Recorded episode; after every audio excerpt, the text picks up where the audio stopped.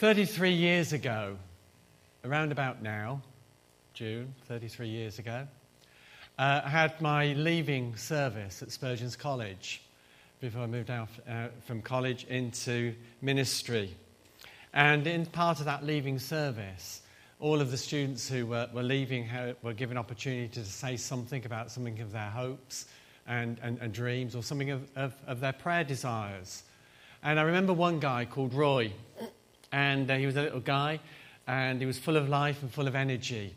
And he just stood up and he said, "Lord," he said, "I want you to do two things. Keep my feet firmly on the ground and my hands in the air." And through that, it was just very obvious what he meant.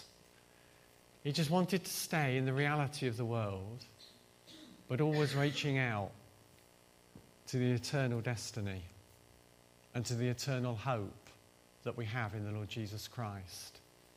And there's something of that in the book of 1 Peter. It's very rooted in the real world, of the people that Peter was writing to. But all through this letter, there's that strong theme of hope, that he's wanting his readers to see beyond their present situation, their present circumstances. He wants his readers to see beyond what is happening around them now. It's very difficult, isn't it? Because we can become so wound up and bound up in what is happening to us now. And we suddenly sort of think, well, that's all that life is. But Peter is presenting us with a bigger vision, a bigger picture. And whatever we're facing today in terms of trials and testing and in life, and as I look around this room, I know we are. And those are varied, and they are many. Trials and testing. Peter is wanting to say to you, there's a purpose to them. And that's something of what we're going to be looking at this morning, briefly.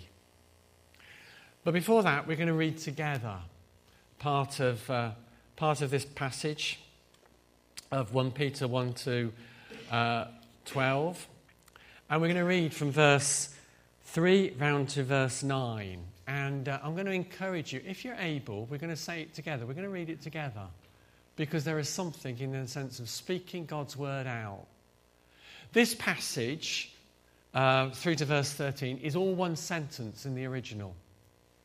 It's almost as if Peter has got himself worked up. He's got himself so excited that actually it's just pouring out of him.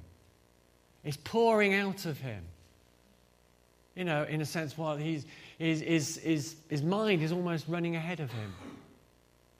You know, and his words can't keep up of what he's trying to say. So I'm going to ask you if you can stand. And let's say these words together, because I think, again, if we speak them, then, you know, they mean something. Praise be to the God and Father of our Lord Jesus Christ. In his great mercy, he has given us new birth into a living hope. And into an inheritance that can never perish, spoil, or fade. This inheritance is kept in heaven for you, who through faith are shielded by God's power until the coming of the salvation that is ready to be revealed in the last time. In all of this you greatly rejoice, though now for a little while you may have had to suffer grief and all kinds of trials. These have come so that the proven genuineness of your faith, of greater worth than gold, which perishes even though refined by fire, may result in praise, glory, and honor when Jesus Christ is revealed. Though you have not seen him, you love him. And even though you do not see him now, you believe in him and are filled with an inexpressible and glorious joy. For you are receiving the end result of your faith, the salvation of your souls. Thank you. Please be seated.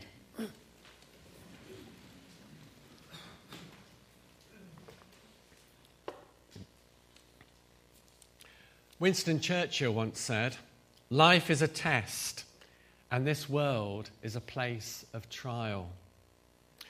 Rick Warren has written, "When you understand that life is a test, you realize that nothing is insignificant in your life." Jesus Christ said, "In this world you will have trouble, but take heart, I have overcome the world." Peter, later on in this letter, says, "Dear friends, do not be surprised at the fiery ordeal that has come upon you to test you, as though something strange were happening to you." Comforting words, aren't they? Comforting words. But they bring us up to a stark reality. Life is not easy. Life is tough. Life is a trial. Life is a test. I guess for those of us who have gone through education, you thought that you'd left SATs all behind. But there's a sense in which the whole of life is a SAT, a test there. Whatever God is doing in your life, he's just simply saying, will you trust me? Will you trust me? Will you worship me? Will you follow me? Will you obey me? There, bless you. I hope that's not because you're close to me. There, but comforting words. In this passage it says there, "In all this you greatly rejoice, though for a little while you may have had to suffer grief in all kinds of trials." Josephine, I only met her for about a week in Kigali, in Rwanda, about 13, 14 years ago. No, more than that now, probably 15 years there. And she was a vivacious young woman, full of life, full of energy, bright face, bright smiley face, and she was very, very sort of positive. And you look into her eyes, they were full of hope. And yet also there was a deep sadness. And it wasn't until partway through the week that Josephine just shared her story with me of how in the midst of the genocide there in Rwanda, she was in her home with her family. And then the Hutus came, because she was a Tutsi. The Hutus came. They dragged her mum and dad out and one of her brothers into the streets. I won't go any further than that, but that was the last time she saw them. Whilst that was happening, she scrabbled a hole in the back of the wall and scrabbled out the back of the house with her brother, her younger brother, and started to run for the forest. Her brother was on her back, clinging to her back. They were being pursued by others with machetes and who were just swiping. One blade just caught her brother and ripped her brother off of her back and left her with a scar down her back. She dropped her brother in the undergrowth and headed into the forest. She doesn't know what happened to her brother. She doesn't know what happened to her mother, her father, her brother, or even her grandparents. In a sense, her family was wiped out. She stood there and she said, "David," she said, "the one thing that I've learned about that is that this world has done its worst. This world cannot do anything worse to me. But there is one thing this world cannot take away. And that is the hope. That is the hope that I have in the Lord Jesus Christ. That is the certainty that I have that there will be a day when the wrongs will be righted, God will be glorified, and I will find that there is purpose in my suffering, and there is purpose in my life. And until that day, I will worship, and I will serve, and I will follow wherever he calls." There's nothing you can say in response to that. And there's a sense in which it puts any of my sufferings, any of my testings into perspective. My little grumbles. She didn't ask, why did God allow this to happen? Many would. It's one of those big questions, isn't it? Certainly that I get asked. Why has God allowed this? Everything was going so well, but why has God allowed this? And I sort of say, well, why shouldn't he? Why shouldn't he? There. Josephine would endorse Peter's words. In this I greatly rejoice, though now for a little while I have had to suffer grief in many kinds of trials. These words appear as a hinge in this passage between two great promises. Two great promises for each and every one of us. The first promise is that we have a secure future. And the second one is that there is a purpose to their trials. There is a purpose to our testing. That's what this passage is saying about. We have a secure future. There's a lot of talk, isn't there, in life about securing your future. Whether that's by getting a better job or getting a better income, or whether that's boosting your pension, or whether that's moving to a better house or with better prospects. There's a lot of emphasis, isn't there, on about securing our future. But I wonder, do we spend as much emphasis upon securing our spiritual future? Our spiritual future there. There's a note of joy that comes through this passage. It begins, praise be to the God and Father of our Lord Jesus Christ. There's that sense of celebration. It means to speak good of someone. It means to eulogize over them. It means to build them up and to lift them up. It goes on, in all this you greatly rejoice. That sense of celebration.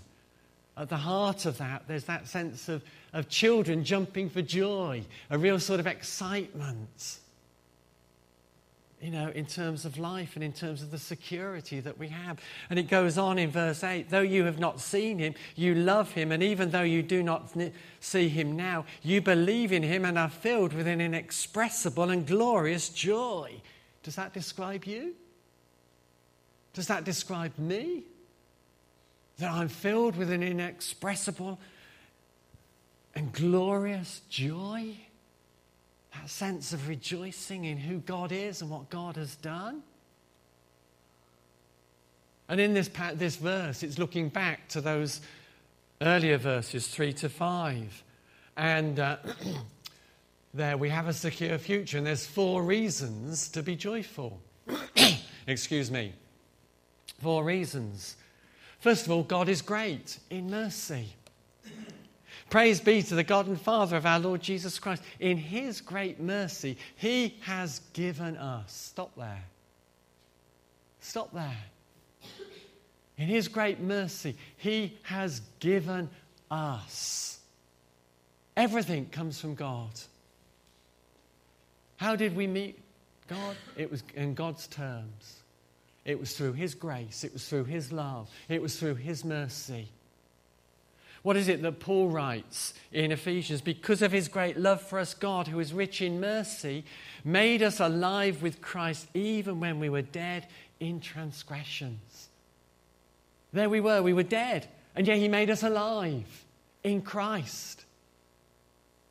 And it goes on. It is by grace you have been saved, and God raised us up with Christ and seated us with him in the heavenly realms in Christ Jesus. Wow.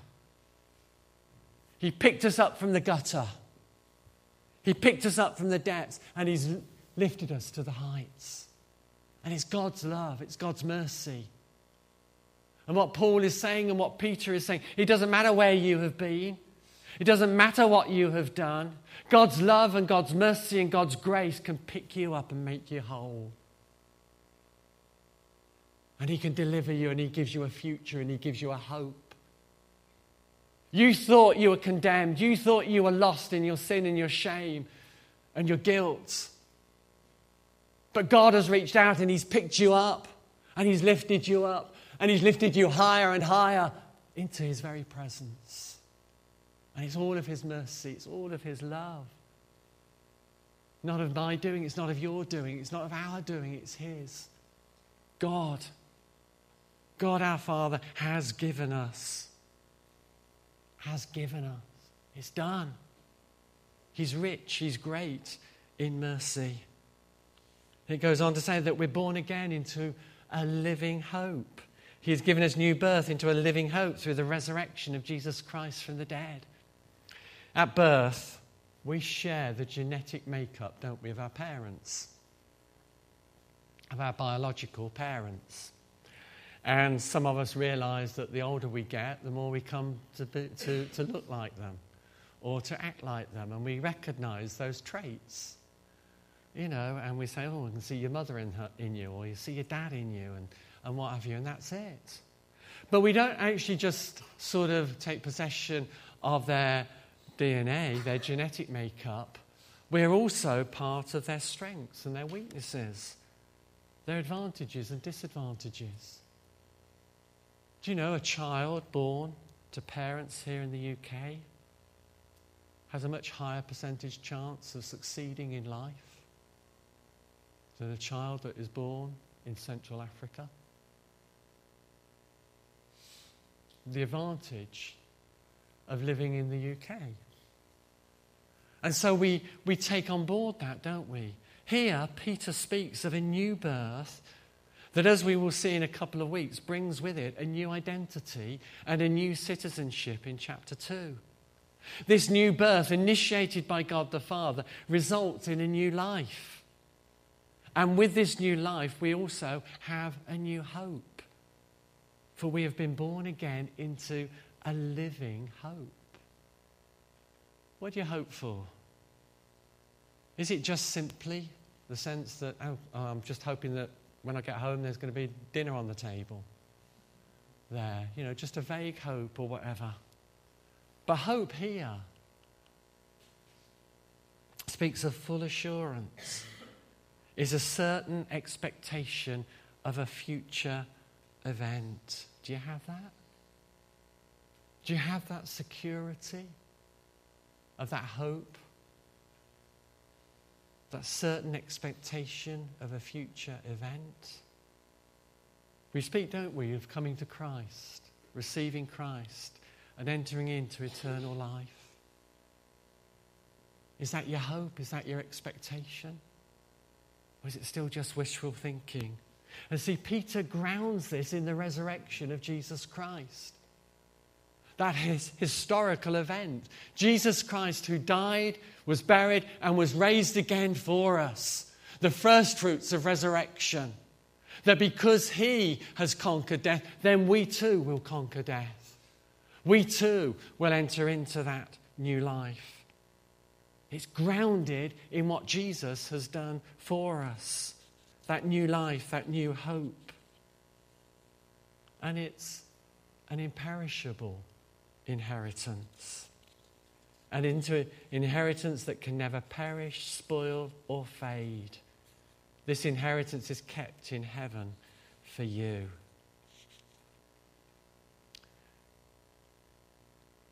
The fullness of God's kingdom, the fullness of God's love, fully manifest to us. The inheritance that we have in Christ. I sometimes hear people saying, well, once I receive my inheritance, I can do so-and-so. And you realise that what they're saying is, once Mum and Dad die, or Aunt Sally, or Uncle Jim, then I get my inheritance and I can do this. And they're thinking about their inheritance. But we have an inheritance that is secure, that is kept in heaven for us. For you and for me. We have a future that is secure. The book of Revelation, in a sense, paints that in many respects. There will be no more death, there will be no more mourning, there will be no more crying or pain, for the old order of things will have passed away.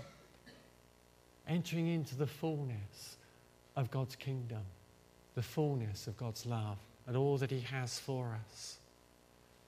I I've mentioned him before, but a guy called Doug Nash taught me so much. He should have died about the age of 58, 59. He had 2-3 big heart attacks. And they said it was a miracle that he survived, but he survived again for a number of, probably about, was it 12 years, Carol? Something like that, I think, wasn't it? So, yeah. And I had the joy of taking his funeral. But I also had the joy of being there at his death. And if there's ever been a man who took his suffering in the right way, it was Doug Nash, who saw every obstacle as an opportunity for God to work. And there was a sense in which, yes, he was surrounded by family and friends, but there was a sense in which he had a very clear understanding of his destiny. And he's one of those few people that, in a sense, was able to decide the time of his death. The doctors said they could do no more for him, and but they could give him some more drugs, which would perhaps prolong his life for a few more months. But he decided, no, that was it. Now was the time. So he stopped his medication. And they said, well, if you stop your medication within 3 days, you'll be dead. He said, that's fine. He says, I know. I know where I'm going. I know what my future is. I know what my inheritance is. I can't wait to get there. That was his attitude. And so family gathered. Friends gathered, people gathered. The nurses and doctors couldn't get their heads around it. And it came one Sunday afternoon, and it became very obvious that this was the time. And he said his final goodbyes. He sat up in bed, and he started to look into the distance. He says, he's coming. He's coming. And we looked around, and we couldn't see anything. He said, he's coming. This bright light is coming. Can't you see it? You can see it, surely. Oh, the horizon. The horizon. It's so big. It's so big. Jesus is coming. And within a matter of minutes, he'd gone. He'd gone. And he received his inheritance. It reminded me so much of the image that there is in the Narnia books when the world is being rolled up and Aslan stands there and he's telling the people to come up through the doorway and he's saying further up and further in, further up and further in. And all there is this unfolding world that is opening, a perfect world, a beautiful world for those who've put their trust in Aslan. Yes, sadly, for those who have not put their trust in Aslan, as they come up to the door, they veer off to the left. And that inheritance is not for them. Do you know your inheritance? And it's guarded by God's power. Who through faith are shielded by God's power until the coming of the salvation that is ready to be revealed in the last times. Notice this inheritance is being kept in heaven for you. And it's ready to be revealed. It's sealed. The documents have been sealed. The documents have been signed. It's all there ready. It was all there ready for the day. Ready to be revealed at the last time. That moment when Jesus Christ is there. Shielded. Means to be kept, a mounted guard over you. What Peter is trying to express is to his readers here is that God has done everything. He's lifted you up out of the miry clay. He's lifted you up out of your sin and your shame. And he's put you into the heavenly realms with Christ Jesus. And he's given you an inheritance that can never spoil, perish, or fade. It's kept there in heaven for you whilst you journey through this earth, through this world. Yeah, we're exiles. This is not our home. Heaven is our home. God's kingdom is our home. We're pilgrims here. And he's saying it's there, it's secure, it's signed and sealed. Carol and I have made our wills. They're signed and sealed and they're being kept in safe storage so that, yeah, when the day comes, They will be taken out. And yeah, our kids will know. And God has signed and sealed and kept our inheritance. It's there. In this you greatly rejoice, saying, though now, for a little while, you have had to suffer grief in all kinds of trials. Nowhere in Scripture does it say that come to Jesus and everything will be fine. Rather the opposite. In this world you will receive trouble, Jesus said. So there's a purpose to our trials. Very quickly, there's 5 things about those trials. They are quick. They are brief. In a little while. There. What's our span of life? 70 years, 80 years, 90 years? What's that in the face of eternity? A little while. They're grievous. Yeah, Peter doesn't say they're dead easy. He's saying they're horrendous. They're hard. They're heartache. They're sorrowful. They're varied. They're all kinds. We can't just simply say it's going to be this or this or this. They're all kinds of trials. They're a test. They're a test.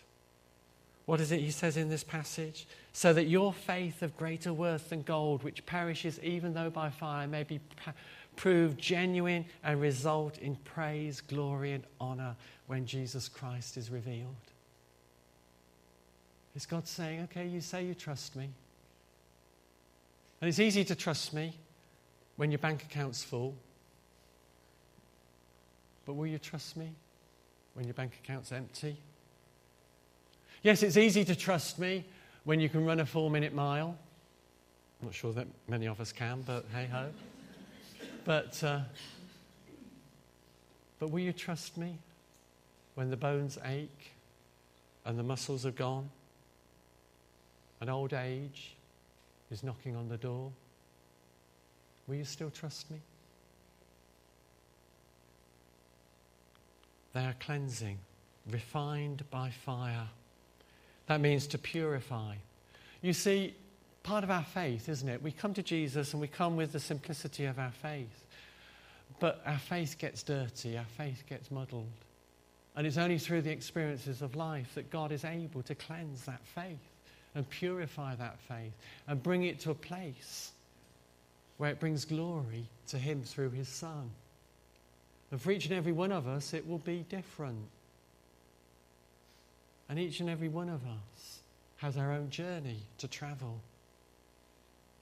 It's cleansing. But there are 3 outcomes. The verification of our faith proves the genuineness of your faith. Because yes, it's there when going gets tough. Our trust is proved. Our hope is proved. Our perseverance is proved. Don't be surprised when you pray to God, oh God, will you give me patience? Don't be surprised that God will then put you into a situation where you find yourself all the while being impatient. Because it's a decision that we have to make. I will be patient here. It's the glorification of our faith may result in praise, glory and honour when Jesus Christ is revealed. You know, there is a purpose to your life. There's a purpose to my life. We think we're nobodies. We think we're insignificant, but each and every one of us is important. Vitally important in the purposes of God. And in the purposes of his kingdom. Because it's in you and it's in me and it's in each and every one of us that his glory is manifest. His glory is shown. And yes, our testing brings praise, glory and honour when Jesus Christ is revealed. There's going to be an awful lot of glory when he is revealed. And finally, it's for the salvation of our souls. For you are receiving the end result of your faith, the salvation of your soul. Do you know you have been saved? You have been saved by the precious blood of Jesus Christ. and the sacrifice at Calvary. You are being saved through the life that you lead now and the discipleship that you exercise. God is saving you. He's changing you. And you will be saved on that day when Jesus Christ is revealed. And you will be part of the glory that surrounds him. You will be part of that glorious, majestic aura around him, because his presence, his glory, will be seen in you. Because we are called to mirror him. To mirror him in who we are. Let's pray.